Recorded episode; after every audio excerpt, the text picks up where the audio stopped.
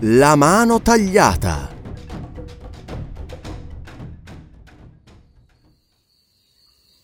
Partimmo infine da Lamu e dieci giorni più tardi arrivammo a Ciarra, sultana, dopo molte avventure che sarebbe superfluo narrare. Qui scoppiò un aspro diverbio con il capo dei portatori che pretendeva una somma di gran lunga superiore a quella convenuta, e poiché non scendemmo a compromessi, egli se ne andò con i suoi uomini, giurando che ci avrebbe mandato contro i Masai. Per di più si portò via di nascosto la maggior parte dei bagagli che aveva in custodia. Ci restarono i fucili, le munizioni e gli effetti personali, che fortunatamente per noi avevamo affidato ai cinque uomini agli ordini di Umslopogas. In seguito a questo incidente non avremmo potuto trovare altri portatori e anche se ne avessimo trovati c'era ormai rimasta ben poca roba da portare. Ma come risolvere il problema anche con quei pochi bagagli che avevamo? Fu Good che inaspettatamente trovò la soluzione. Indicando il fiume disse Ieri ho visto degli indigeni su ampie canoe che davano la caccia agli ippopotami. Dato che la missione di Mackenzie è lungo il Tana, non potremmo risalire il fiume a bordo di canoe? Fummo tutti d'accordo con questa idea e mi diedi subito da fare per acquistare qualche canoa dagli indigeni del luogo. Dopo tre giorni di ricerche e di trattative, riuscii finalmente ad averne un paio abbastanza grosse, scavate in un tronco d'albero di un legno assai resistente, anche se leggero, capaci di contenere ciascuna sei uomini con relativo bagaglio. Quanto al prezzo, mi ricordo che ci costarono quasi tutta la stoffa in nostro possesso. L'avevamo portata con noi appunto in previsione di dover commerciare con gli indigeni, nonché molte altre cosette. Partimmo il giorno successivo dopo aver concluso gli acquisti. Nella prima canoa avevano preso posto Good, Sir Harry e tre dei Wakwafi. Nell'altra io, Umslopogas e altri due Ascari. Poiché si doveva andare controcorrente, era necessario che ogni canoa fosse manovrata da quattro pagaie. Praticamente vogavano tutti, eccettuato Good, che ci dirigeva in qualità di capitano marittimo. E devo dire che ci faceva lavorare come schiavi. A terra infatti Good è dolce, gentile, il più bonario degli uomini. Ma sopra l'acqua, nave o barca che sia, diventa un vero demonio, e ce ne accorgemmo a nostre spese. Purtroppo era il solo tra noi che si intendesse di navigazione e quindi non si poteva fare a meno di lui. Aveva le più rigide idee in fatto di disciplina. In breve tempo divenne l'intrattabile capitano autoritario, il vero padrone dopo Dio, e così si vendicò ampiamente, anche senza volerlo, del modo scherzoso col quale abitualmente lo trattavamo a terra. In compenso, però, la verità va detta, dirigeva benissimo le imbarcazioni e credo che senza di lui non saremmo mai riusciti a risalire il vorticoso Tana. Il secondo giorno poi, con qualche palo e con un po' della pochissima stoffa che ci era rimasta, riuscì a fornire ciascuna canoa di una vela, anche se rudimentale. In questa maniera il nostro lavoro venne sensibilmente alleggerito. Ma la corrente del fiume era violenta e al massimo riuscivamo a percorrere non più di 30 km al giorno, muovendoci all'alba e sbarcando solo a sera, riposando brevemente solo per il pranzo. Durante la sosta, Sir Henry ed io andavamo a caccia nei dintorni per avere un po' di carne fresca da mettere al fuoco, aiutati anche da un Slopogas, il quale si rivelava cacciatore abilissimo quando usava l'assegai, la corta lancia degli Zulu. Col fucile invece tirava male e in questo era simile ai suoi conterranei. Comunque, fra tutti e tre riuscivamo sempre a portare selvaggine in abbondanza al Wakwafi che si occupava di preparare i pasti per tutti. Così, tre giorni dopo la nostra partenza da Ciarra, accadde un incidente serio. Stavamo accostando le canoe alla riva per accamparci durante la notte, allorché vedemmo poco lontano su un monticello una strana figura che ci stava osservando. Non tardai a riconoscere un guerriero Masai e se anche avessi avuto qualche dubbio al riguardo, me lo avrebbe fatto svanire il grido di spavento dei nostri guacquafi. Masai! Masai! Come credo di aver detto, i Wakwafi sono consanguinei dei ferocissimi Masai. Quello che vedevamo era un El Moran, cioè un giovane guerriero in pieno assetto di guerra, armato di una lunga lancia e ricoperto fantasiosamente di pelli e di tessuti dai colori vistosi. alto e robusto, quasi quanto un slopogas, aveva un aspetto veramente minaccioso. Mentre mi consultavo con gli altri sul da farsi, insieme con un slopogas, il guerriero Masai si ritrasse e scomparve. Ehi, Quatermain! gridò Sir Harry dall'altra canoa. A quanto vedo, quel nostro amico, il capo dei portatori che ci ha lasciato a Ciarra, ha mantenuto la parola. I Masai sono arrivati. Pensate che sia prudente sbarcare stasera? Non è che nelle vicinanze ce ne possono essere degli altri? Veramente avrei preferito non sbarcare, ma nella canoa non avremmo potuto accendere il fuoco per cucinare la cena e non avevamo con noi viveri da consumare crudi. Fu un Slopogas a risolvere la situazione offrendosi di andare in perlustrazione per vedere se ci fossero nemici in agguato. Così fece, e poco dopo lo vedemmo dileguarsi fra i cespugli, strisciando come un serpente, senza fare il minimo rumore. Ritornò dopo mezz'ora dicendo che non aveva visto Masai. Aveva potuto accertare che un gruppo numeroso era stato accampato sino a poche ore prima a poca distanza e quindi si poteva supporre che essi, allontanandosi, avessero lasciato il guerriero che avevamo visto, perché riferisse sui nostri movimenti. Date queste condizioni, sbarcammo e dopo aver messo un wacquafi di sentinella, arrostimmo la selvaggina uccisa durante la caccia e mangiammo. Poi discutemmo sulla situazione e si finì per seguire il parere di Good. Risalimmo sulle canoe, ancorandoci a una certa distanza dalla riva con grosse pietre attaccate a corde fatte di fibra di cocco di cui eravamo ampiamente provvisti. La notte non passò tranquilla. Non riuscivo a dormire nell'incomoda posizione cui ero costretto e con un nuvolo di moscerini intorno e poiché sono dotato di una vista acutissima, mi ero offerto di vegliare per qualche ora, dopodiché un Slopogas avrebbe potuto prendere il mio posto come sentinella. Il chiaro di luna era bellissimo e si poteva vedere la riva del fiume con sufficiente chiarezza. Vidi così passare a tratti antilopi, giraffe e altri animali selvatici non meglio identificabili. Stavano fuggendo tutti quanti e capii la ragione di tanto spavento quando poco dopo rimbombò cupo un tremendo ruggito. Riuscì a distinguere per un istante la sagoma maestosa di un leone enorme che si eclissò subito. E mi stavo rallegrando della buona idea avuta da Good, quella cioè di dormire nelle canoe nel mezzo del fiume, allorché ebbi un sussulto. Per un attimo brevissimo avevo potuto scorgere una figura umana passare curva e cauta fra i cespugli.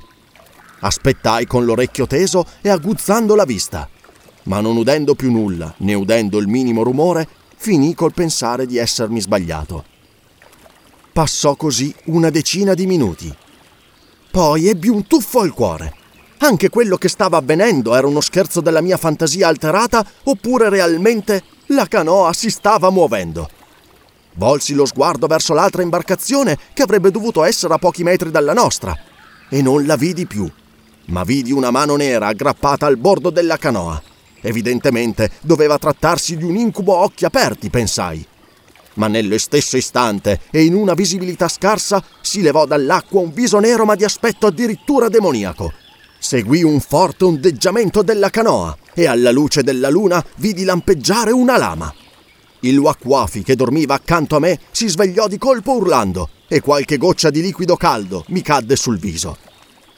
In un istante, quella specie di fascino che mi aveva immobilizzato si dileguò e compresi che non si trattava di un incubo. La canoa era assalita da masai giunti fin lì a nuoto. Afferrai la prima arma che mi capitò tra le mani, proprio la tremenda, la scure di Umslopogas, e l'abbassai con tutte le mie forze verso il punto in cui avevo visto lampeggiare la lama. L'affilatissimo ferro della scure cadde sul bordo della canoa e tagliò di netto, all'altezza del polso, la mano che ancora vi era aggrappata. Ma il Masai ferito non gridò, scomparendo nell'acqua così come era venuto, simile a una visione infernale, lasciando dietro di sé la mano mozza e il coltello col quale aveva ucciso il. I miei compagni che si erano svegliati mi chiedevano concitati cosa fosse accaduto. Mi sembrò di vedere affiorare qua e là sull'acqua altre teste nere che si allontanavano velocissime mentre l'imbarcazione, presa da un vortice, girava rapidamente a testa coda. Capii che cosa doveva essere successo. Alcuni masai, arrivati a nuoto, avevano tagliato la corda con cui era legata la pietra che fungeva da ancora, in modo che la canoa andasse alla deriva o fosse avvicinata alla sponda dalla stessa corrente. Lì altri masai sarebbero rimasti in agguato. Presi una pagaia dicendo a un slopogas di imitarmi. Il Wakwafi superstite era troppo atterrito perché si potesse contare su di lui e noi due incominciammo a remare di gran lena per riportare la canoa nel mezzo del fiume, dato che si era già pericolosamente avvicinata alla riva.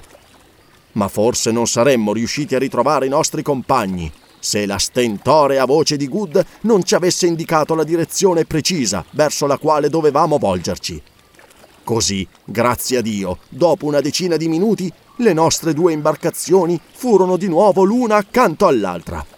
Legai la nostra a quella di Good col pezzo di corda rimasto e dopo aver brevemente riferito l'accaduto, aspettammo l'alba, tutti ben svegli e attenti anche al minimo rumore, dopo aver gettato in acqua il corpo del Wakwafi ucciso e la mano mozzata del suo assassino. Quanto all'arma, ancora infissa nel petto del Wakwafi, l'avevo presa per tenerla come ricordo. Ma osservandola meglio, vidi che la lama era di ottima tempra e il manico d'avorio intarsiato d'oro, di evidente fattura araba. Così me la infilai nella cintura pensando che l'avrei utilizzata come coltello da caccia. E per la verità mi fu molto utile in seguito. Dopo aver fatto passare un altro wakwafi nella mia canoa, ripartimmo. Eravamo depressi, poco sicuri dell'avvenire, ma con una vera ansia di poter giungere verso sera alla missione. A peggiorare la situazione, durante la mattinata incominciò una pioggia torrenziale che ci inzuppò fino al midollo e ci costrinse varie volte a prosciugare il fondo delle canoe, tanta era l'acqua che vi si raccoglieva. Infine il vento smise di aiutarci. Privati dell'aiuto delle vele, dovevamo procedere unicamente a remi. Ci fermammo alle 11, sbarcando in uno spazio aperto sulla riva sinistra e fu molto se riuscimmo ad accendere un focherello ed arrostire dei pesci. Naturalmente nessuno osava andare in cerca di selvaggina. Alle due ripartimmo, ma poiché la pioggia scendeva sempre più fitta e la navigazione nel fiume si faceva più difficile a causa di numerose rocce sporgenti dall'acqua, dovemmo ben presto convincerci che non ci sarebbe stato possibile raggiungere la missione verso sera. Avremmo dovuto rassegnarci a passare anche la prossima notte nella canoa ma fortunatamente giungemmo a un isolotto sul quale potemmo accamparci in discreta sicurezza, anche se in maniera alquanto precaria. Inoltre, i Wakwafi ci assicurarono che, data la pioggia battente, i masai non ci avrebbero assalito perché soffrono molto l'umidità. Senza neppure accendere il fuoco, mangiammo alla meglio un po' del pesce arrostito che c'era rimasto dalla mattina e bevemmo qualche sorso di cognac, di cui fortunatamente restava ancora qualche bottiglia. Cadde la notte e fu veramente terribile. Il freddo era intensissimo, la pioggia incessante. Certamente i Wakwafi non sarebbero sopravvissuti. Il freddo paralizza gli africani, se non avessimo dato loro di tanto in tanto qualche sorsata di cognac. Persino un Slopogas, sebbene resistentissimo, soffriva molto. Però, al contrario degli ascari, taceva i Wakwafi invece non facevano che lamentarsi. Finalmente venne l'alba e dopo le prime nebbie del mattino spuntò il sole che ben presto ci riscaldò e ci rianimò con i suoi benefici raggi. Non ci fermammo molto, solo il tempo necessario per riprendere le forze. Ricominciammo allora a remare, aiutati questa volta da un vento favorevole. Con il sole era ritornata la consueta energia e poco mancò che ci mettessimo a ridere delle difficoltà e dei pericoli che fino a qualche ora prima ci erano sembrati pressoché insuperabili. Erano le undici e stavamo già accostando a riva per cacciare un po' di selvaggina. Allorché, superato un improvviso gomito del fiume, ci apparì un grosso edificio di pietra di stile europeo, con davanti un'ampia veranda e circondato da un alto muro pure di pietra. Era sopra una collina e accanto si ergeva il pino più gigantesco che avessi mai visto. Basti dire che negli ultimi due giorni di navigazione ne vedevamo spesso la cima da lontano senza sapere naturalmente che la missione alla quale eravamo diretti fosse lì vicino. Fui il primo a vedere l'edificio e non potei trattenere un cordiale, altisonante Urrà! cui si unirono anche gli altri indigeni compresi. Non era più il caso di pensare a fermarsi, quindi continuammo a remare con maggior vigore. La missione, a causa della tortuosità del fiume, era però più lontana di quanto sembrasse a prima vista, e non giungemmo alla riva ai piedi della collina che verso l'una del pomeriggio. Sbarcammo e stavamo tirando in secco le canoe quando scorgemmo tre persone, ben visibili nel boschetto che attraversavano, venire di buon passo verso di noi. Un uomo, una donna e una ragazzina! esclamò Good dopo aver guardato attentamente.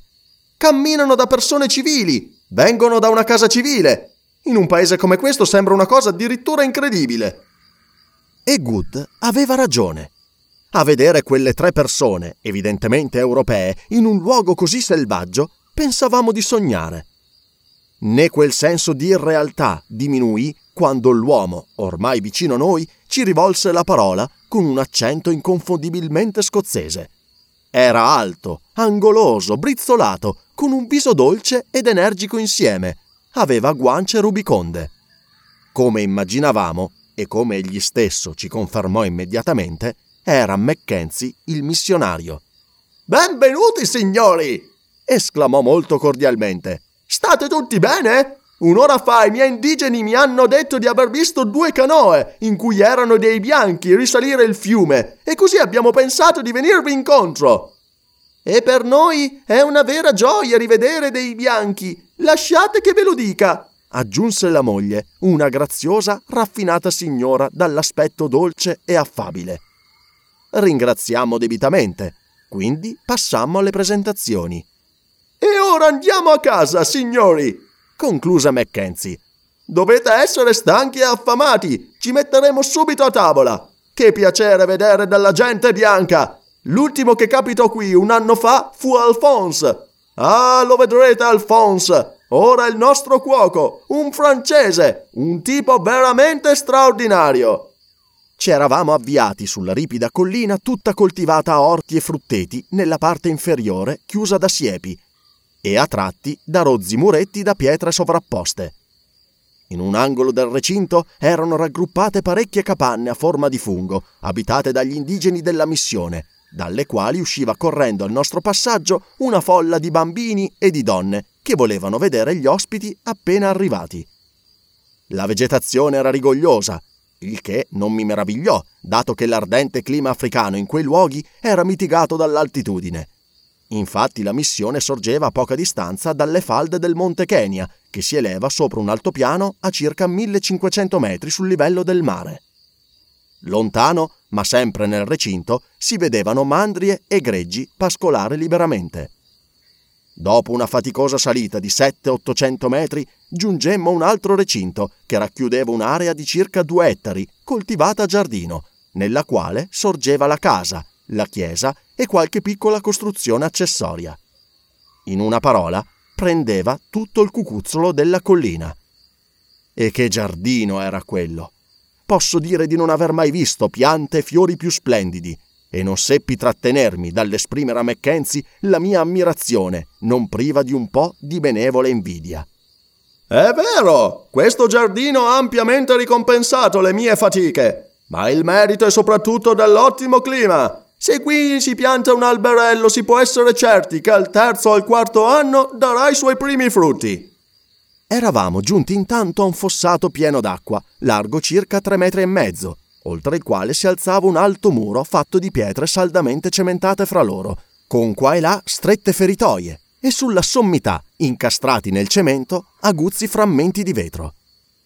Accennando verso il muro e il fossato, Mackenzie disse questo è in un certo senso il mio capolavoro, senza contare la chiesa che è al lato opposto della casa. Io e una ventina di miei indigeni abbiamo impiegato circa due anni a scavare il fossato e a costruire il muro. E a dire il vero, non mi sentii tranquillo finché non ebbi finito. Ora posso sfidare tutti i selvaggi dell'Africa, poiché la sorgente che dà acqua al fossato è all'interno e ho sempre un magazzino provvisto di viveri per almeno quattro mesi. Quanto superare questo muro sarebbe difficilissimo riuscirvi, senza contare che pochi uomini collocati dietro il muro stesso basterebbero a tenerne in scacco anche parecchie centinaia. Attraversato il fossato su un ridimentale ponte formato da una tavola, entrammo nel recinto attraverso una stretta apertura del muro e là vidi lo splendido pino che avevo scorto da lontano. Era di un'altezza veramente straordinaria, incredibile, con un tronco che a altezza d'uomo misurava circa 5 metri di diametro. Si levava dal suolo dritto e nudo, sino a circa un quarto. Poi cominciava una vera foresta di rami orizzontali che dava alla casa una benefica ombra, senza tuttavia ostacolare il passaggio dell'aria e della luce. Che splendido albero! disse Sir Henry ammirato. Splendido veramente! convenne Mackenzie lo si può vedere a decine e decine di chilometri di distanza e che io sappia non ce n'è altro simile in tutta la regione del Tana. Ci serve anche come posto d'osservazione. Ecco perché c'è quella scala di corda fissata a uno dei rami inferiori che porta fino a una ventina di metri da terra. Se salgo lassù con un buon binocolo posso vedere benissimo tutto intorno per un raggio di 30 chilometri. E ora, signori, entriamo in casa se non vi dispiace. Dovete avere appetito e sono sicuro che il pranzo è ormai pronto. Spero possa essere di vostro gradimento. Mentre eravamo sulla veranda, apparve da una porticina laterale, che a quanto seppi dopo portava alle cucine, un ometto tutto vivacità, bruno dagli enormi baffi neri che si incurvavano a uncino, lindo nel suo vestito di cotone turchino. La signora mi ordina di annunciare che il pranzo è pronto, messieurs! Disse con un pronunciatissimo accento francese. Il mio benvenuto a questi signori! Improvvisamente si accorse di un slopogas e sgranò tanto gli occhi esclamando, questa volta in francese, Oh, che spaventevole selvaggio! Così dicendo, continuava a fissare come sbalordito lo Zulu, il quale aggrottò le sopracciglia seccato, perché mai aveva permesso che qualcuno si prendesse con lui certe libertà. Parbleu! Commentò il francese. S'arrabbia adesso? Mm, non mi garba molto quella faccia. È meglio che me ne vada. E infatti se ne andò molto rapidamente. Ci mettemmo a ridere tutti, meno un Slopogas. Anche Mackenzie rise con noi. Andammo a sederci a tavola. Se Alphonse poteva essere un personaggio grottesco, bisogna riconoscere che come cuoco era veramente inarrivabile. Infatti il pranzo fu ottimo e assai apprezzato da noi, che in quel momento eravamo addirittura affamati e che da un pezzo avevamo dovuto accontentarci di selvaggina arrostita. Infine Sir Henry domandò Signor Mackenzie, come avete fatto a trovare un cuoco francese qui nelle solitudini africane? Sempre che la mia curiosità non sia un'indiscrezione. Oh, nessuna indiscrezione! sorrise il missionario. Alphonse capitò qui circa un anno fa e ci chiese di assumerlo in servizio. Aveva avuto dei guai in Francia per certe sue marachelle ed era riuscito a fuggire nello Zanzibar. Ma là aveva saputo che il governo francese aveva richiesto la sua estradizione ed era scappato nuovamente verso l'interno. Stava morendo di fame e di stenti quando incontrò la carovana dei nostri uomini che va una volta all'anno a prendere le provviste di cui abbiamo bisogno e così fu condotto alla missione. Per divertirvi un po' dovreste farvi raccontare la sua storia. A volte è di una comicità insuperabile il nostro Alphonse. Finito il pranzo, mentre fumavamo, Sir Henry accennò a Mackenzie le vicende del nostro viaggio. Egli si fece serio e osservò. Mi sembra evidente che quelle canaglie di Masai vi seguono e ringrazio Dio che siete giunti alla missione sani e salvi. Non credo infatti che oseranno assalirvi qui.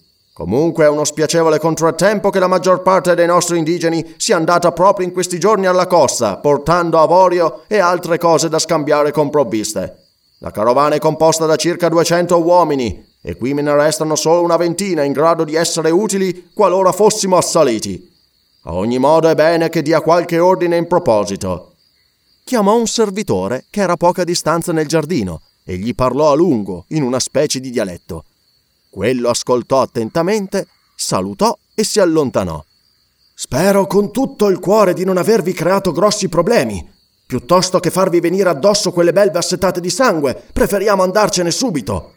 Ma neppure per idea. Se i Masai vorranno venire, vengano pure. Li riceveremo degnamente. Non metterei alla porta un bianco per tutti i selvaggi del mondo. A proposito di selvaggi, vorrei farvi una domanda, signor Mackenzie. Il console inglese a Lamu ci disse che in una vostra lettera gli avete riferito di un tale giunto qui moribondo e che parlava di un popolo bianco che abiterebbe nell'interno. Credete che ci sia qualche cosa di vero in questa faccenda? Ve lo domando perché spesso ho udito cose simili da taluni indigeni. Per tutta risposta, Mackenzie uscì dalla stanza, tornandovi poco dopo con una sciabola interessante e strana che mi porse. La lama era lunga e compatta, e sino a poco più di un centimetro dal taglientissimo filo, lavorata pressappoco come da noi si fanno gli oggetti a traforo, tuttavia in modo da non indebolirne la saldezza. Ma ciò che più ancora sembrava strano era che quei disegni, di chiaro effetto ornamentale, erano meravigliosamente ricoperti d'oro tutto intorno all'orlo. Non riuscivo a capire come l'oro potesse attaccarsi tanto saldamente sull'acciaio.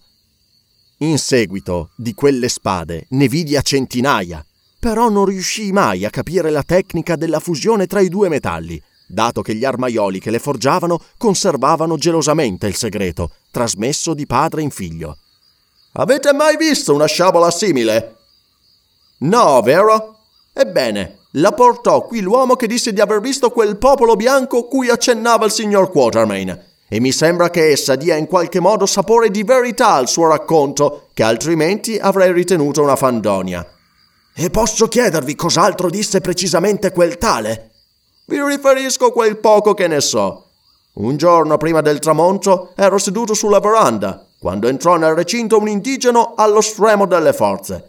Stramazzò davanti a me e gli chiesi da dove venisse e di che cosa avesse bisogno. Iniziò un racconto piuttosto scucito, sembrava quello di un delirante. Disse di appartenere ad una lontana tribù settentrionale che era stata distrutta da un'altra tribù nemica. Lui e pochi altri erano sopravvissuti. Inseguiti dai loro nemici, erano giunti sino a un lago, il Laga, Proseguirono poi verso un altro lago, un lago posto nelle montagne e senza fondo, egli diceva. I suoi compagni erano morti a causa di una malattia infettiva. Scacciato dagli abitanti dei villaggi vicini, si aggirò senza meta tra le montagne per una decina di giorni, addentrandosi in un'immensa foresta di piante spinose. Era stato raccolto moribondo da alcuni bianchi che andavano a caccia Venne portato in una città con la popolazione formata da bianchi che vivevano in abitazioni di pietra. Vi rimase circa una settimana chiuso in una casa, finché una sera un uomo dalla barba bianca, che egli definì come stregone, andò a fargli visita. Io penso che fosse anche medico, dato che per i selvaggi stregone e medico sono la stessa cosa. Poi fu ricondotto ai confini esterni di quella foresta e fu abbandonato con la proibizione di tornare indietro. Gli furono dati dei viveri e la spada che avete visto, affinché potesse, che so, difendersi o cacciare selvaggina. Vagò ancora a lungo e infine capitò qui. A quello che diceva aveva sofferto moltissimo durante il ritorno. E poi cosa accadde di quel disgraziato? domandò Sir Henry, che era stato sentire con vivo interesse. Dissi a uno dei miei uomini di rifocillarlo e di farlo dormire. Avevo l'intenzione di interrogarlo nuovamente la mattina seguente. Era talmente mal ridotto, poveraccio, che nessuno lo volle nella propria capanna, e così gli fu procurata una coperta e fu lasciato dormire all'aperto. Sfortuna volle che proprio in quei giorni un leone si aggirasse nei dintorni della missione, e la mattina trovammo l'indigeno dilaniato. Non so altro del famoso popolo bianco. E che ve ne sembra adesso, signor Quatermain? Mm, non saprei. Vi sono ancora tanti misteri in quest'Africa che a priori non si può mai dire dove termina la realtà e quando inizia la fantasia. Comunque cercheremo di mettere in chiaro questa faccenda. Intendiamo infatti proseguire sino alla cachisera verso il laga. Se oltre il lago c'è veramente un popolo bianco, Ebbene, faremo del nostro meglio per trovarlo. Siete uomini veramente audaci, sorrise Mackenzie e lasciò cadere il discorso.